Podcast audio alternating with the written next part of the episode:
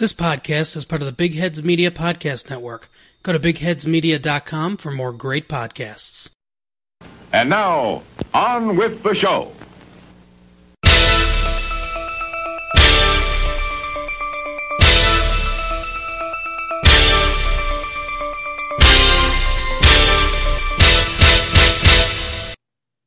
Hey everyone, welcome to We're watching here. We're watching here. This is Opinionated Movie Talk with Chris and Perry. My name is Chris Williams. With me, he is the Donder to my Blitzen, Perry Seibert. How are you doing today, Perry? I was I was all set to be the Maria to your Tony. Uh, you might have been the Venus to my Serena. Um, That's would have worked too. That would have worked too. but now it's Christmas. This is coming out the week of Christmas. It is. It is a uh, happy Christmas episode. How are you doing this Christmas season, Perry? Uh, it, we are happy and festive and fun and family filled and uh, uh, feeling very fortunate. Hope hope everybody out there is feeling the same way. We are the same. We are um as we this is released. My kids are off school. I will be off work for a few weeks. Um and it is releasing this episode on december 23rd so i would like to wish a happy festivus to all who celebrate. Um please head to itunes leave us a comment. Let us know all the ways in which we have disappointed you this past year. Air your grievances on festivus please or you can just give us a positive review, and I would be very happy with that too. Um, but either Or way, wait, wait and see what we say about these movies. That's Maybe right. we're gonna swing you one way or the other. that's right. Happy holidays to whatever to everyone, regardless of what you're celebrating. Have a great one, and let's get into some movie talk. Uh, we Yes. are continuing our series of what we've been watching recently, kind of wrapping up the year of 2021, and we're gonna start today with a, a release that I did not see in theaters. I saw on HBO Max. It is King Richard, uh, starring Will Smith as um, Richard Williams, who is the father of Venus and Serena Williams, and his uh, his plan to get his daughters to be the best tennis players in the world. Um, Perry, I'll start by asking you a question. What did you think of King Richard? So uh, there's a lot to unpack here for me. I uh, I'm a tennis fan. I like tennis a lot. It's the only sport I ever played at any uh, level of uh, uh, public acceptability. so I, uh, I I watched tennis and I watched tennis a lot in this era. So I remember this well. Uh, and what was uh, uh, what I was left with at the end of it is uh, let's split this up for the good and the bad. On the plus side, and I can't remember the last time I've said this about a movie, Chris. What's this movie clock in at? 220? 225? Yep. It feels like 90 minutes. This is a Mhm. marvelously paced and edited movie. This just flows. This is like when you read like a 400 page book and it feels like it took you an hour to do it.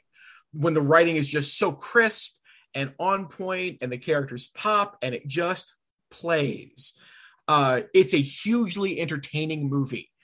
Uh, so full credit for that. My problem is sort of is in the uh, the focus here. So Venus and Serena are producers on this. Yes. They signed off on this. I don't know how hands on they were, but they they officially signed off on this. And for me, I think you could present this film exactly as is and give it the much better title of The Williams Show, which Hmm. would have had this wonderful double meaning because that's of course what Richard called it when the when the Williams sisters first started playing, when Venus started playing and when Serena joined her. And also it gives you this idea that this is the Williams sisters showing you what their life was like because this film runs into the weird problem of dealing with stuff that it probably shouldn't more than it should and not enough not not as much as it should at the same time. There is um i don't think they explore a- explore aspects of of richard williams uh that they really could have. I think that because they want to tell this very specific story and they do and they tell it well uh, as a fictional work it's not necessarily a problem. Mhm. but it's a problem if you really want this story as honestly as you feel like they're intending it to be. There's a lot of Richard's past that if they just not dealt with it at all would have made for an even tighter movie. Uh not that this film needs to be tightened as I said, but they deal with it just enough that you wish they would deal with it more. Uh you know, they don't shy away from making him difficult to like, but they do shy away from the things that might make him really unlikable. and, and, that's an uncomfortable point for it to hit. And I also would love more of of their mother in the movie. Uh, you know, it's so much about the family. So let's deal with the family. Uh, I think I just think the focus of the film keeps it from being as good as it could be, and it's really, really good. Yeah, I'd agree. I I enjoyed this. Uh, it, it is one of those movies. I put it on at like nine o'clock on a night where I knew I had to work the next day, and I was like, okay, the way this is gonna go is I'm gonna watch about an hour of this. I'll turn it off. I'll pick it up tomorrow. I watched the whole thing in one sit yeah. because it is immensely watchable. It, it's funny. I'm a sucker for a sports movie, um, which is weird because I don't like sports that much, but I love a good sports movie. Um, and, and, I think it's very watchable. It hits all the uh, it hits all the beats it needs to hit to keep you invested. Um, there are little nagging things that cropped up after. I mean, I, it ended, and I was like, "Oh, this is one of the best movies I've seen all year," because that's how you feel watching it. Like it, it's so entertaining and so watchable that you end it and you're like, "That movie is great." And then you start thinking, hey, wait, that scene with the gun was really weird, and we don't come back to that. That's true. And that uh, one, that one's true. that one, that one, I don't have a problem with. Okay, but I was like, no, we're not going to unpack that. Um, I, I, do think it does leave stuff on the, you know, stuff on the table that it could discuss. Um, it is the story they chose to tell, and I think I agree with you. There's a better story they could have probably told. I like the one they told. Um, Very much so. I like the fact that it is a movie that, yes, it is filtered through a traditional sports story, but it's also it's a movie about parenting and how you want the best for your kids, but also you want them to be okay when they achieve their best, right? Like you want them to be well adjusted. Yes. And that is a you know, that's a commitment that Richard and his wife makes um and, and i like that aspect. I, I i found that to be a very touching and um well just a very touching aspect of that. Um I, I feel like yeah if they had shifted the focus a little bit to spread out the love you're going to have a more well-rounded balanced movie. Um i feel some of the um, some of the characters get a little lost. Uh, there's there's a weird balance where there's a focus on one Williams sister and then another one, you know, kind of gets more of the attention in the back half, but that might just be the way life kind of shaped out. Um, but what I really loved was the performances in this. Like that's what entertained oh, yeah. me all through. Um, we can talk about Will Smith. I've seen a lot of people say Will Smith disappears into this role, which I don't agree with. I, I don't, I don't think Will Smith has ever disappeared into any role. Um, but I'm not saying that's a bad thing. I think, I, and I see you're trying to figure it out, and I don't know what I would say he disappeared into. Maybe Ali, but that's been years. But Muhammad Ali, Ali, Ali so... he tried, and it's not that he disappeared. Uh, you know, well, I want to be real clear when I'm when I my for my definition of disappear for this. I don't mean physically. Mm-hmm. I mean, where uh, the the only film that I can think of that truly reworked what he does really well uh, was Six Degrees of Separation. I think that's a, that's a very good performance, and that is at a very different tenor than everything else in his mm-hmm. in his arsenal. And not that he disappears, but his it used his remarkable charm in a way no other film has. And and boy, could he return to something like that and be fantastic. Yeah. I liked him in this. I think he brings there's a really fine line that Richard Williams walks where, like you said, he can be extremely unlikable. And they don't shy away from the fact that he was abrasive, right? But I think there is a charisma and a passion that Will Smith brings that kind of already puts you on his side. You're willing to go with him because it's Will Smith and you're inclined to like him. Um, there is a weird habit that Will Smith has of being in movies where he plays a character who is risking his entire future on the success of his kids. Um, uh-huh.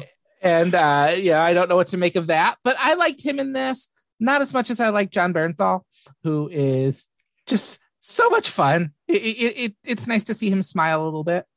I don't know how this meathead looking goomba dude became such a good actor, but boy has he. I, I. I can't think of anybody else who's managed to do that in such a low key way. Like there, there are actors who've managed to pull that off. You know, Channing Tatum's managed to pull this off. Mm-hmm. Channing Tatum has gone from being, you know, this slab of meat into being a really interesting performer. Uh, but he became a star doing that, and Bernthal remains just this sort of character guy. Yeah, and it's fabulous. And this yes, role is he, he's super entertaining here. Yeah. yeah. and he usually has a type he plays, and this is not it. No, um, he is so much fun. The the young women they have playing Venus and Serena, I, I don't feel they're getting enough credit because yeah. they have to look they have to look like Venus and Serena on the court in the way they play. And that is hard. Like tennis is so if you're paying close attention, there okay. are. I, I, agree. The tennis is excellent, and I have this theory that tennis is actually a spectacular sport to film okay. because on TV we're really only ever used to seeing it from one angle. So all you have to do is introduce any other angle, and you feel like you're seeing tennis the way you've never seen it before, and that's really that's really easy to play with. Mm-hmm. Um, and it's also one of those sports like baseball. Baseball has this problem a lot of times. If you like the sport at all, and I don't mean you need to be overly familiar with it. I mean, if you like it at all and, and know even a little of it, you can tell if people know how to play foot, baseball. You can tell if people know how to play tennis. Yes. And this film does a spectacular job of making you think that both of those young women are, are, are, are mm-hmm. playing at a very, at, at, at, a professional level. No one looks bad out there. Uh, and I don't know if that's them. I don't know if that's, uh, you know, really good special effects. Like I remember a lot of talk about when the, uh, the the, the Battle of the Sexes movie a couple years ago. You know, they just they just morphed Steve Carell's face onto you know, footage in order to make it yeah. look like he's really. And they might have done a lot of that here too. I don't know. I'm not interested in digging in. The point is, it plays beautifully while you're watching. Yes, it, it. does. Yeah. So that's King Richard. Do you have anything else on that? Or? The only thing I'd want to add, if you're uh, if, if you find yourself engaged in culture wars, I would point out to you that if someone really likes this film, if they ever go on a rant about helicopter parenting, you should bring up their love for this movie. Because this is a love letter to helicopter parenting, if ever there it was is. One. Yeah. Yeah. I had that thought a few times. Yeah. Yeah. All right. Perry, you're going to move us on from the tennis courts to the streets of New York in 1950s. um, and maybe with a little dancing in there. Why don't you talk a about little. West Side a little bit? let's talk about West Side Story. So I was, uh, I've talked, we've talked about Spielberg a bunch. You know my my reservations about the man's work. Mm-hmm. I was excited for this the second it was announced. I think this is a brilliant. I thought this was a brilliant idea to do West Side Story now. Remember, this was supposed to come out last year, and with this coming out at the height of, uh, or when we were thicker in in Trump world, it would have meant a lot more politically. Uh, it, it, it still lands but it's it's you know it's interesting. It's a year later. I think it actually kind of helps the film uh that it's a year later on that on that point. Uh and here's the thing about about steven spielberg's west side story. I don't think it's steven spielberg's west side story. I think it's tony kushner's west side story. Hmm. tony kushner who uh this is the third film he's done with spielberg of course the amazing playwright the creator of angels in america uh, you know, and he's never made uh, close to a bad film with Spielberg. You know, he's responsible for the scripts for Munich and for Lincoln and this. Uh, and what is what is what I loved about this is the way Kushner treats it like what it is a play. He has figured out how to put some modern material into it without sacrificing what it is he updates it in really smart and interesting ways that will upset purists as new productions of old theater pieces do that's the tradition Kushner comes from. And that's not something that we do with remakes, generally speaking, in film. They are they are usually just uh, cosmetic uh, updates Mhm. to old things. They very rarely try to make the plot, make the themes work in ways that would have worked then and play now. And I think that's fascinating. It worked for me. I'm agreeing it might not work for everybody, but I enjoyed every one of those new sort of wrinkles, almost every one of those new wrinkles that Kushner brings to it. Um, that said, what I love about what Spielberg does in the movie is if you're familiar with the original film of West Side Story, it's very stagey. It is the it is a film that if you are not used to seeing films from the 50s it, or late or early 60s is I, I can't imagine what it's like seeing it just because I know it so well. I I, I can't imagine coming across it now at this point uh, in the culture. But he makes this feel like it's both that it's shot on a soundstage, which it obviously is, and at the same time it feels modern it doesn't feel indebted to looking like it came from the mid 50s or early 60s uh, I, I i was reminded of how much i loathe the early sequences in war horse a film i like for the most part from spielberg where you know the shots of the home are direct lifts from john ford's how green was my valley. And he- spielberg has a habit of doing that just to do it. He doesn't he's not he's not using it for his own purposes. He's like oh this is the film i'm thinking about now. And this film he's obviously thinking about west side story so he doesn't feel the need to recreate it. He recreates its style but makes it very much his own uh putting a very modern spin on how it looks while being faithful to the time period and to the the intention of the original film. So as a as a work of interpretation i really love it. I think it's a really fascinating way to pay, you know, to to pay absolute respect to the source material. They don't touch the music, Chris. Other than a few new lyrics, uh, there are new lyrics that Sondheim actually did contribute, uh, you know, to to give it just a, maybe a, a, some nips and tucks here and there. But it is, you know, they're, they're not going to touch that music, uh, nor should you.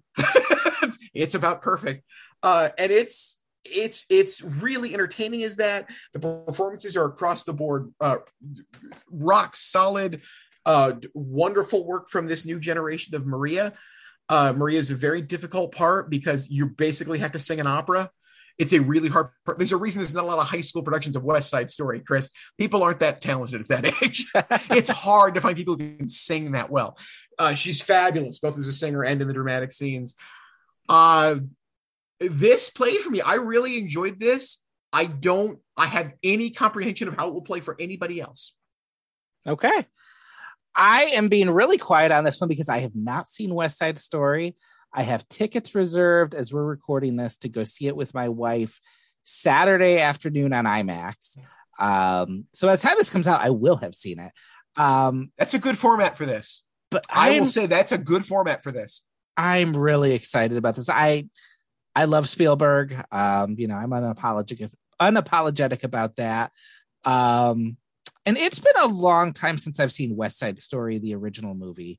It's been about six years. Um, and I think that might have been my only time seeing it was I saw it at the Redford Theater, which is a uh, repertory house around Mhm. here. Um, shortly after we moved into the neighborhood. And you can't really beat it because they did an intermission at the middle of the film and Rita Moreno was there and came out and talked about West Side Story, which was really great. It was a great experience. Um, but I don't remember hardly anything about the movie. Um, so I, I I feel like I'm going in kind of pure on this, where I'm not going to have a ton to compare it to. Um, it, it was just never. I, I think its length was something why I've never gone back and revisited. It's about three hours, and uh, but I do remember. shorter. This is shorter. How is the dancing though? Because I remember that was the thing that I loved about the movie was it was a dance movie. Like the music and like the look of the film, they stay, you know, they stay very true to Jerome Robbins' original choreography, Okay. but they add stuff. Like they they they give it their take on this. It is, you know, it is it is not a revolutionary West Side story. They are not trying to rebuild this from the ground up. They are just bringing a more modern sensibility to it in the best possible ways. Uh, It's it's it's, it's worth it. It's not the greatest dance film ever made. I don't think the original West Side Story is either. Uh, well, Singing in the Rain is right there. Singing in the Rain is tough to beat. Uh, but it is, and I'm sure it's it's I'm sure it's dancing that actually works better on stage than on screen. Mhm. That's part of it. Uh, but uh, it's this is this ain't hard to watch, Chris. It's I cannot it's, wait. It's it's pretty enjoyable. How is Ansel Elgort though? He is my one reservation heading into it. So I don't. I, I actually I, I don't dislike him. I, I I'm not saying he's the, the, the you know the world's greatest actor. He obviously has some issues, uh, but I I really love Baby Driver, and I've seen Baby Driver a lot. And I you know what? I- he's good in Baby Driver. I don't I don't care. He's very good in Baby Driver, and he's very good. I think he's very good here too. Uh, Okay. You know, not I'm not talking about awards worthy or anything, but every time you think he really he, can he act, you're like, yeah, he can. He he can shade. He can bring different emotions to a scene, playing playing different emotions at the same time. He's perfectly capable, and and he's uh he's he's got he's got the perfect look for it for exactly what Spielberg and Kushner are doing. He looks like he could have been the lead in the film in 1961, and yet he looks modern. I just all of it plays into this. This was like this was the overriding decision for every artistic choice they make. Is could this have been how it played in the original film? Yeah, but is it now? Yeah, and it it plays like that throughout. It's it's I I liked it, and I All like him. I am I like I like Maria Moore. I'm I'm really looking forward to this. And I and it's crazy as I've been looking at my list. Like this is a big year for musicals. I can't remember when we've had this many musicals out in one year in recent years. Certainly big time, big se- Yeah. I mean, like you consider Tick Tick Boom in the Heights. Uh, you know, you could have a Disney movie. There was Dear Evan Hansen, which I never got around to, and Me either. feel like maybe I dodged a bullet there, but I know Cyrano is still coming out. And, and it- even if I if I fudge, I'm considering fudging when I do my list and maybe including even Bo Burnham's Inside. Um, it, it- it's a fantastic year for musicals. Like I, I'm so happy. I love musicals. So It would be a fantastic year for musicals if just Tick Tick Boom had come out. yeah, it, that's true. yeah. Uh, West Side Story. I am so excited about that. Um, I am eager to talk with you about it after you see it. Awesome. Well, we're going to move over to Netflix now from IMAX to Netflix. I'm going to talk about a uh, new Netflix show. Perry, I think I've been already bugging you about watching this show because I feel like this is a show that would be right up your alley. And I feel like it's going to be up very few people's alleys unless they are movie nerds. Uh, so this is Voir, the new series produced by David Fincher. Uh, this is a six episode series. I've seen the first three, and I don't even know if it, if, calling them episodes is really accurate. They bills themselves as essay visual essays on the love of film, and every episode features a critic talking about something they love about movies. And so the first uh, the first episode is Sasha Stone, and she's talking about the summer of 1975 when she was a teenager and she saw Jaws 40 times in theaters. And it's just this essay about how the movies got her through that period of her life, which was kind of rough. Um, but then it moves over into episode two, which is um, I'm blanking on the critic's name here. Hold on. No okay, worries. then it moves into episode two, which is critic Tony Zhou, and he's talking about Park Chan Wook's movie Lady Vengeance uh-huh. and how that helped him unpack the whole rhythm of revenge films and why we're drawn to them and what the rules of the revenge movies are. Uh, and so that's fascinating. And then the third episode uh, features one of my favorite critics, Drew McWeeny, who I've been watching or I've been reading for years since he was Moriarty on Ain't It Cool News. And he has a great newsletter, two great newsletters out right now that I, I follow. Um, and he talks about Lawrence of Arabia and how he loves that movie. It's his favorite movie, even if the main character is unlikable. And it's an episode about unlikable protagonists and why we're drawn to them, why we need them. Perry, I think this is one you would get a huge kick out of because it spends a ton of time talking about Scorsese movies. of course. Um, and, and it's just these are you know 20 minute essays. They they're not long. Um, and I love it. I, I'm really intrigued by the possibilities of using um, video for film criticism. I think there are a lot of great essayists out there right now. Patrick H. Willems is one of them. He does some really great video essays that, you know, they use the medium to comment on it. And I think that's a fascinating approach.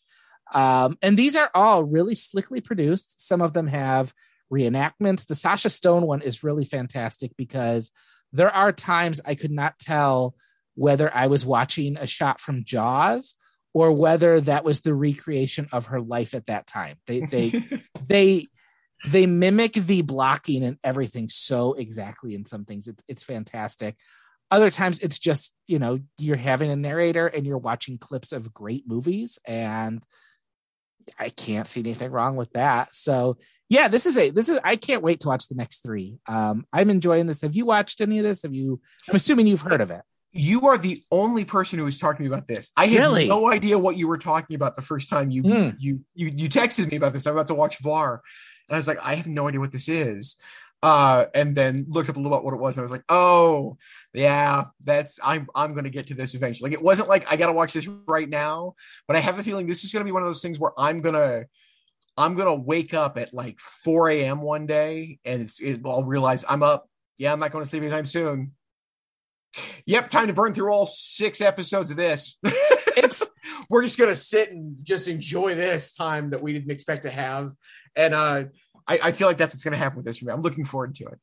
it's a nice middle ground because you have on one end there's something like and I don't think it's on Netflix anymore. It might be on Amazon now. Have you ever watched the story of film that Mark Cousins did? No. Okay, he's a European critic, and it's it's a I think it's like a ten part history of cinema, history of world cinema mini series. There's a book that accompanies it, and it's really in depth and it- it's really fascinating. The episodes are all fantastic, but they're all about two two and a half hours long, Yeah. and and, and that one, I mean, The that's a Ken. Burns approach. Exactly. world- And- yes, okay. and it's fantastic. I recommend it. Um, I don't think I made it through the entire thing because they are so long, but I will one day. Um, so on, you have that on one end of the spectrum, which is this really deep dive. A few years ago, some people recommended the movies that made us on Yeah, Netflix I couldn't me. get through that. No, it was the most.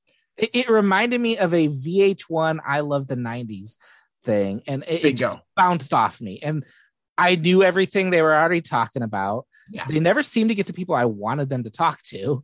Yeah. Um, and I was like, oh, okay, I can see why people who don't, who why people who like going to the movies but don't love movies enjoy this, right? Yes. this is a nice middle ground. This is for people who love going to the movies, who love film. And these are all critics I respect. I know Walter Chaw has a episode uh, near the end of it that I'm really excited to watch.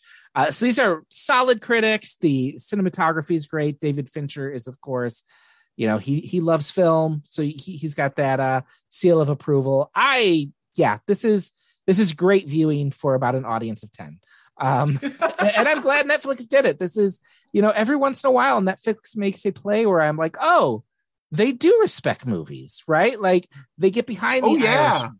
They before Criterion rele- had that thing where they released Albert Brooks movies. Netflix did that. They had all of Albert Brooks's movies up for a bit. Yep.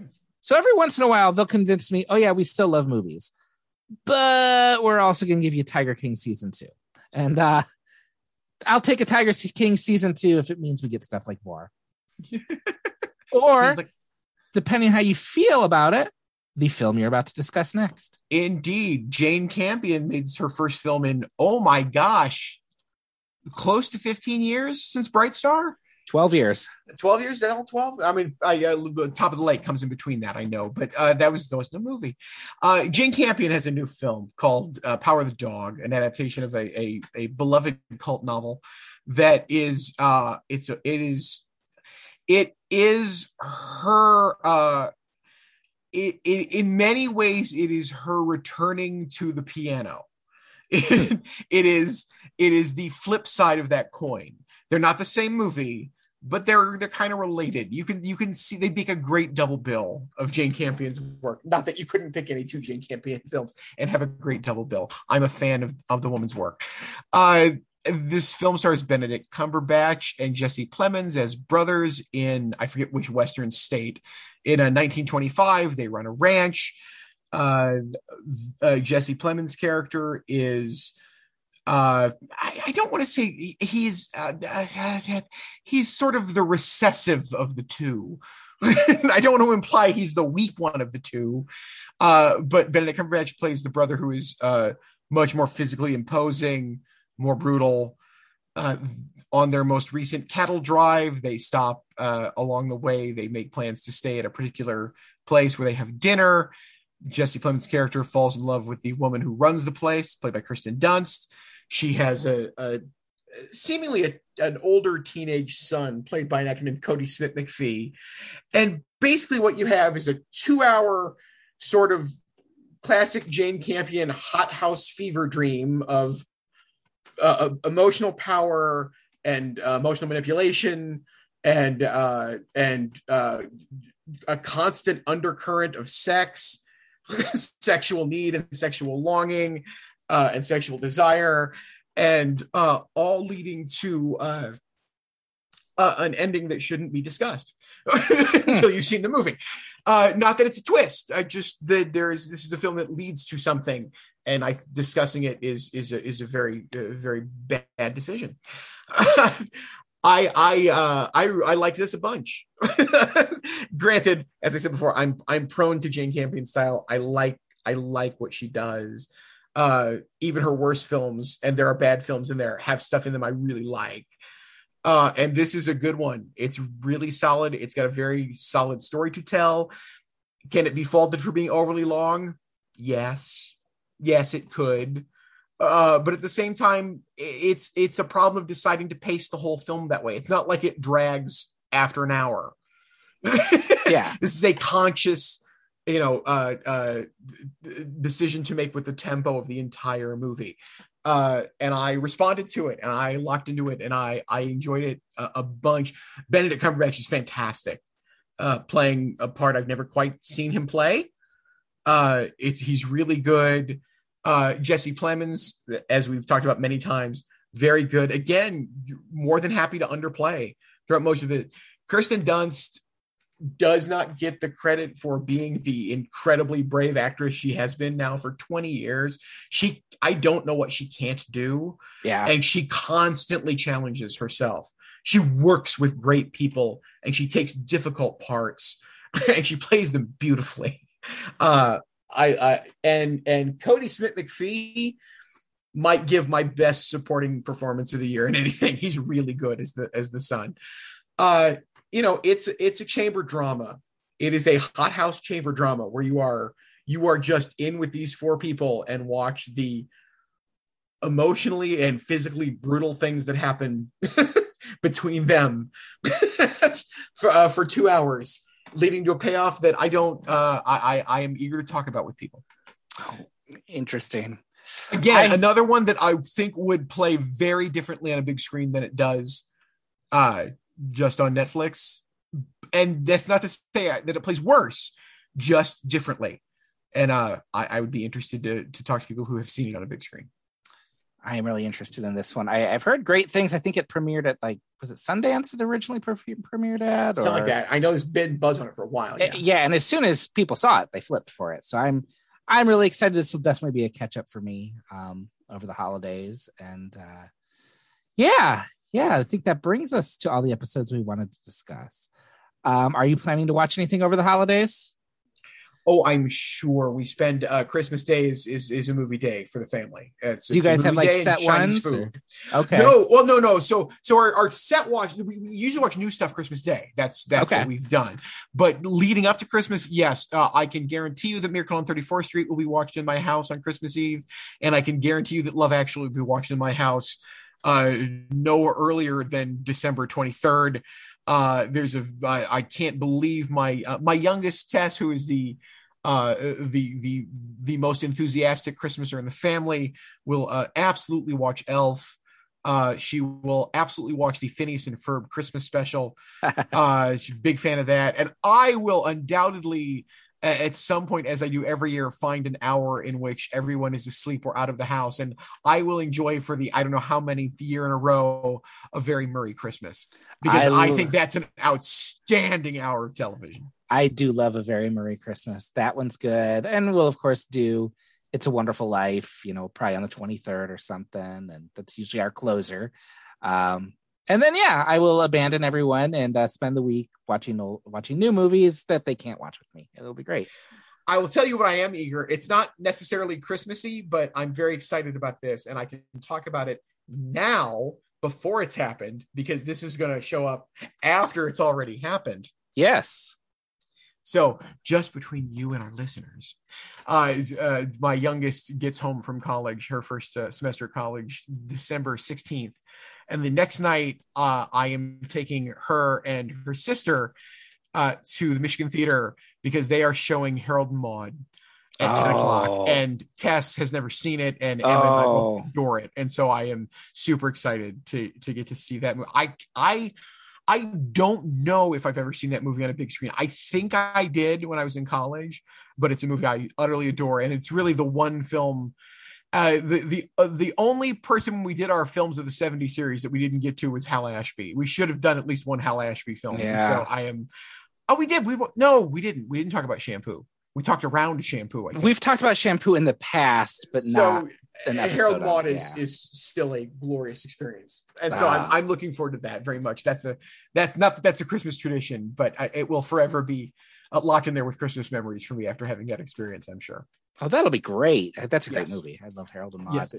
I, I not not not as great, but I'm still looking forward to it. My son and I will do uh Spider-Man No Way Home Hey, on opening night on IMAX. That is our Marvel tradition. you and could watch that and then go home and watch Power of the Dog and have your own Benedict Cumberbatch double feature. That sounds like a plan. I think I might do that. well, Perry, I hope you have a Merry Christmas. I hope you do as well, Chris. I hope our listeners have a very happy holiday season. We are going to be back in early January. We have something really interesting and special in the works. Um, we have a pretty, I don't want to spoil it totally, but I will say there's a pretty big TV show thing that dropped uh, recently. And I think we're going to need some help to talk about it. So, uh, I mean, if I'm gonna be the Paul to your John, we need a George and a Ringo. Absolutely. So uh th- we're going to have something special coming in January. I'm really excited about doing this. Um and then we will get back to um I totally blanked on this. Robert Altman. Thank you. Good lord. And then we will get back to Robert Altman. Um and yeah, we're to we're going to have some fun stuff in store for 2022. But in the meantime, Perry, where can people find you? You can find me on Facebook. You can find me on Twitter at Perry Loves Film. You can hear me every Friday on the Lucy Ann Lance show on WLBY in Ann Arbor. And you can probably, you know, find me passed out under a, just an obnoxious mountain of wrapping paper Christmas morning. You can find me at criticisms.substack.com. I'll put the link in the show notes. That is my newsletter. Um, that by the time this releases, I'm probably gonna take two weeks off. Um, but there's a that gives you a lot of time to go through the backlog of Christmas stuff, franchise stuff, new stuff. There's a whole lot of good stuff there, and it's all free for you right now.